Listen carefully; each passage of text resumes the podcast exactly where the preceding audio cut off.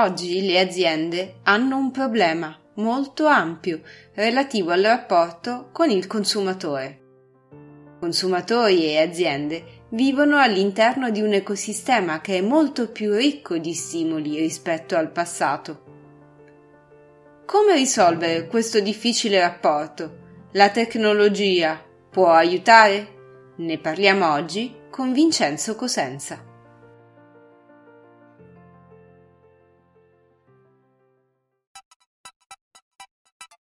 Benvenuti a Aimaio Sato, il podcast di chi osa l'innovazione, di chi prova e usa l'intelligenza artificiale. Io sono Esther Liquoi. Oggi parleremo di marketing aumentato, uno degli argomenti caldi del momento che ci stanno particolarmente a cuore dato che di questo in effetti noi ci occupiamo ogni giorno, come migliorare, come aumentare il marketing e le modalità di interazione e vendita eh, del, del, nostro pubblico. Secondo te quali sono oggi le sfide che appunto eh, coinvolgono le aziende in, nell'approcciare un mercato che cambia così tanto rapidamente? Oggi diciamo le, le aziende hanno un problema eh, molto più ampio relativo proprio al rapporto con, con il consumatore, con, con, le persone che ovviamente la, la tecnologia non può risolvere ma può può in qualche modo aiutare a risolvere. E sono eh, alcune sfide che ho sintetizzato nel libro che riguardano innanzitutto il fatto che il consumatore ormai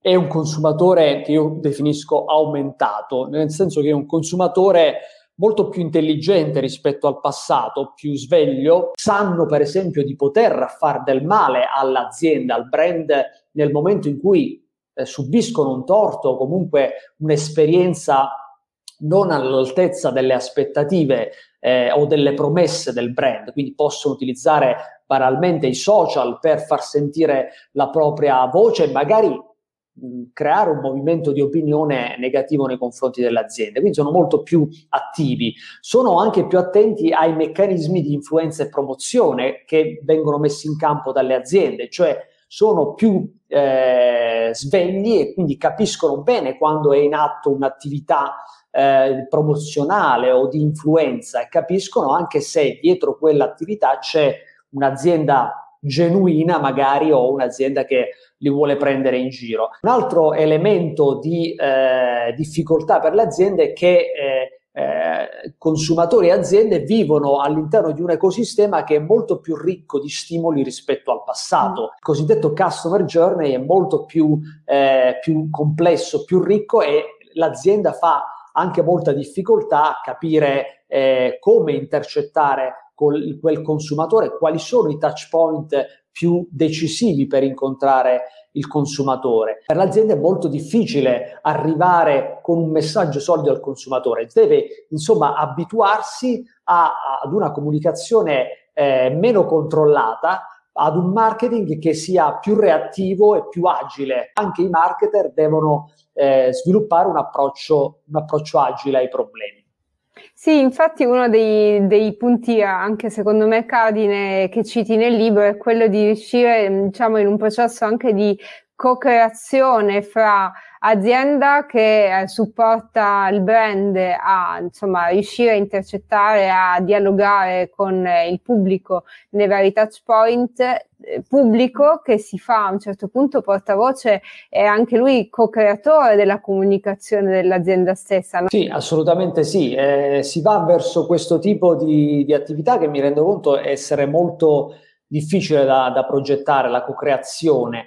Eh, in questo devo dire che eh, probabilmente un, elemento interessante eh, da sperimentare, impermeabili ormai ai messaggi aziendali, perché ormai eh, magari non frequentano tanto, non vedono tanto la televisione, non, quindi non vengono neanche colpiti dai messaggi delle aziende e si fidano invece di questi influencer che loro considerano quasi come dei, dei pari, degli, degli amici, eh, per cui riuscire attraverso il tramite dell'influencer a co-creare insieme a loro una, eh, un messaggio che possa poi essere veicolato a questi pubblici. Il rischio di poi comunicare in maniera magari deviata quello che è il messaggio della, dell'azienda è molto molto alto.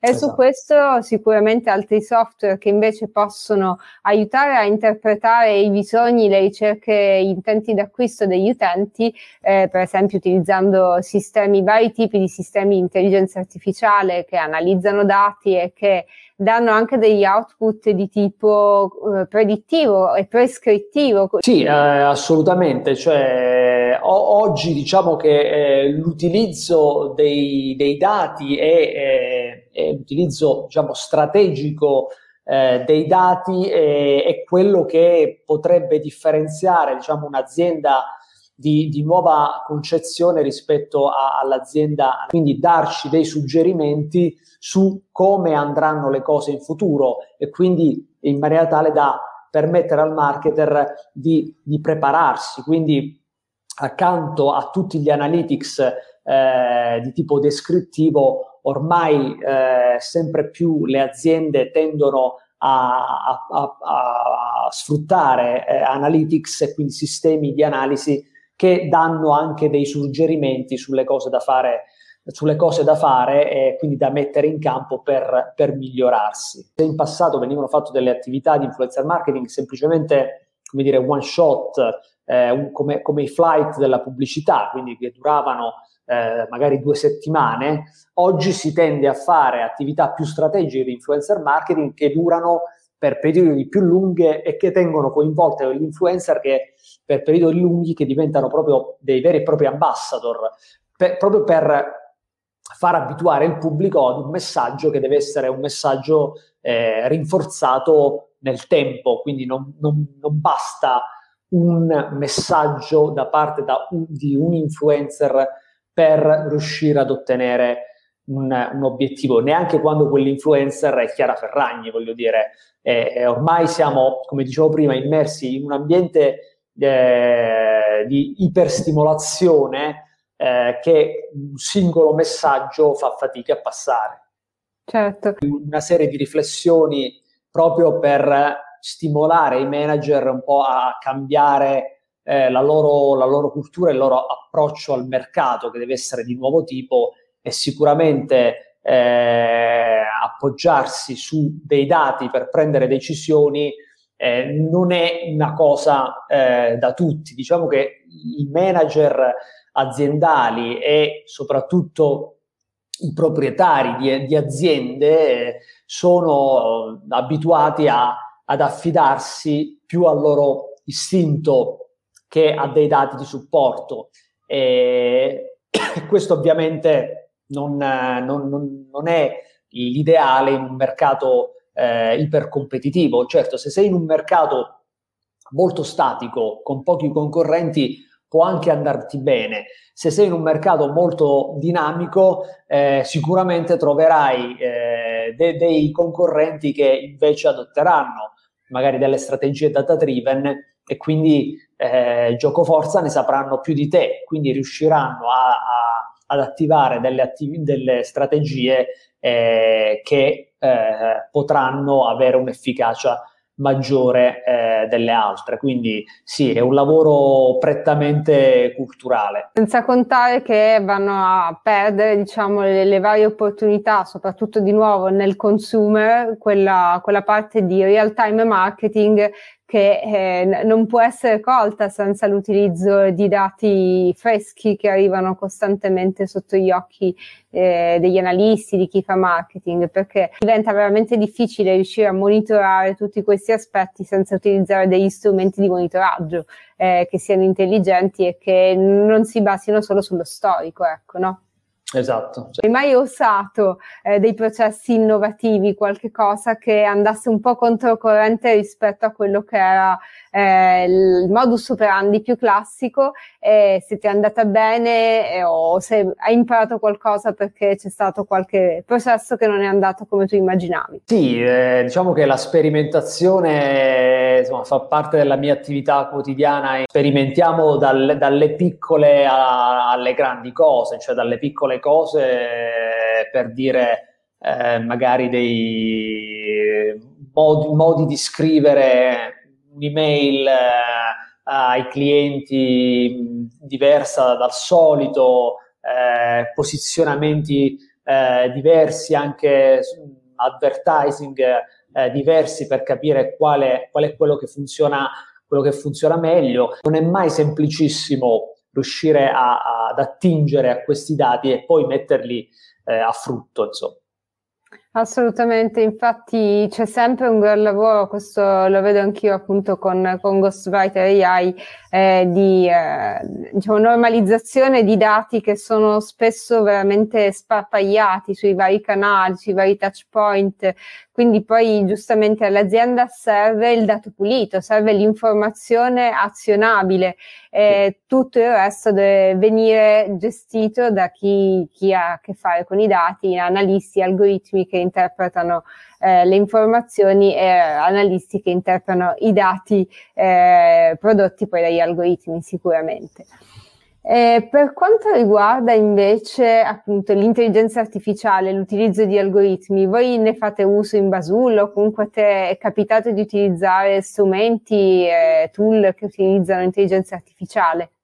Sì, diciamo che ormai l'intelligenza artificiale in maniera anche mascherata eh, si trova in, in tantissimi tool di, di, uso comune, ma l'intelligenza artificiale serve soprattutto nella cosiddetta categorizzazione dell'influencer. Eh, quando abbia, hai a che fare con due milioni di profili e devi immaginare ogni giorno, devi analizzare ogni giorno tutti i post esatto. scritti da questi profili, hai bisogno di un sistema che in questo caso fa uso di Natural Language Processing e Image Recognition per andare a cata- catalogare quel, quel post.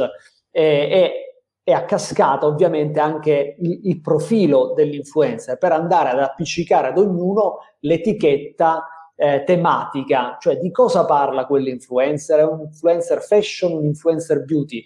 Sembra un'operazione banale, ma eh, uno parla su due milioni di profili non è così semplice. Per cui lì se mh, non vuoi impazzire hai bisogno di una macchina che analizzando il post eh, ti dice effettivamente che quell'influencer, una, una quota del suo, del, dei suoi post stanno eh, migrando Nella verso categoria. un'altra tematica, in un'altra categoria. Quindi è un utilizzo eh, di questo tipo che insomma è sicuramente insomma, mo- molto, molto utile. Mi concentrerei eh, su, su, questo aspetto proprio, sul fatto che le, l'intelligenza artificiale deve essere a supporto dei marketer, li aiuta di fatto eh, non li sostituisce, ne cambia le modalità operative, quello che no. eh, era il lavoro di prima di classificare i post eh, ovviamente viene delegato a uno strumento che è il suo, l'elaborazione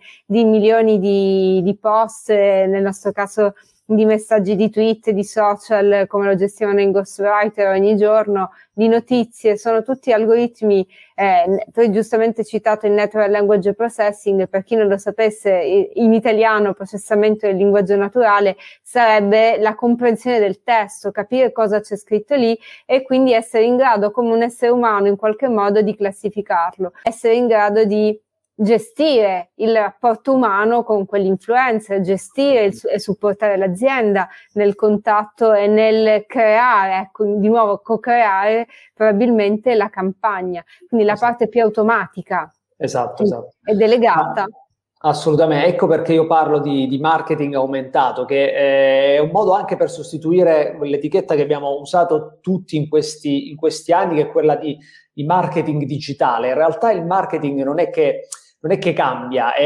il marketing è sempre quello, quello di, dei, dei, tomi di, di, di Kotler, eh, almeno i principi del marketing non cambiano. Quello che, che bisogna fare è far sì che i dati e la tecnologia appunto aumentino le capacità del marketer, rendendo il, il marketer, come dire, più intelligente, più, eh, anche più libero, eh, quindi di, di, di, pensare alle strategie, di non eh, essere affogato in una quotidianità che può essere eh, delegate, attività quotidiane che possono essere delegate invece a, a, delle, a, delle, macchine, a dei software. Quindi in questo senso eh, è fondamentale quindi, dotarsi di, di software che liberino tempo per per pensare alle cose a maggior uh, valore, valore, aggiunto, assolutamente sì. Curiosità, chi è più ricettivo, aperto all'interno delle aziende in Italia ai benefici dell'intelligenza artificiale? È difficile, come dire, fare una, una classifica, certo è un chief data analyst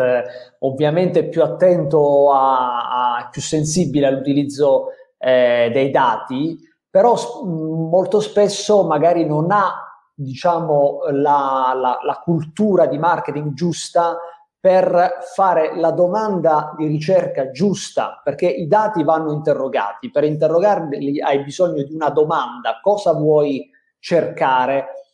Sembra banale, ma è la cosa più difficile. Cioè, la cosa più difficile non sono le risposte oggi, sono, sono le domande. domande.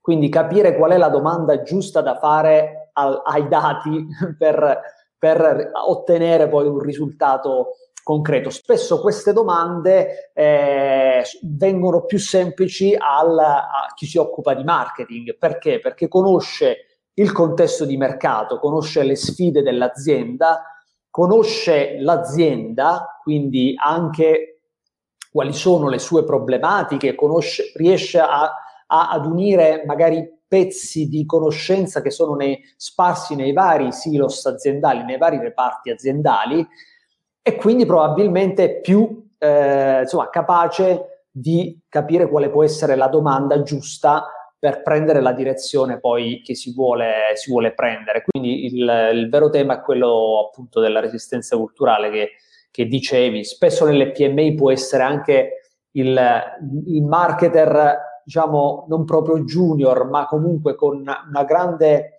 eh, curiosità, eh, propensione all'innovazione che può in alcuni casi accendere la scintilla dell'interesse eh, se ci riesce e magari eh, cambiare un po' la, la mentalità dei, mm-hmm. dei più anziani. Tu eri un po' più spinta. E io ti ringrazio Vincenzo, ricordo a tutti di uh, andare sul sito di Vincenzo, vincos.it, dove Vincenzo pubblica sempre, ecco, tanta innovazione, idee, spunti, ricerche che, che insomma sono il frutto sì, della sua curiosità. Basta, oggi basta poco, oggi basta davvero seguire un blog, seguire un feed di qualche, di qualche persona per, farsi, per aprirsi un po' al nuovo e scoprire nuove cose. Grazie per aver seguito questa puntata di Hai mai osato? Una produzione Ghostwriter AI. Trovate tutti gli episodi su ghostwriter.ai slash podcast con testi, link e fonti per l'approfondimento. Per consigli o correzioni scrivetemi una mail a esther-ghostwriter.ai. Alla prossima!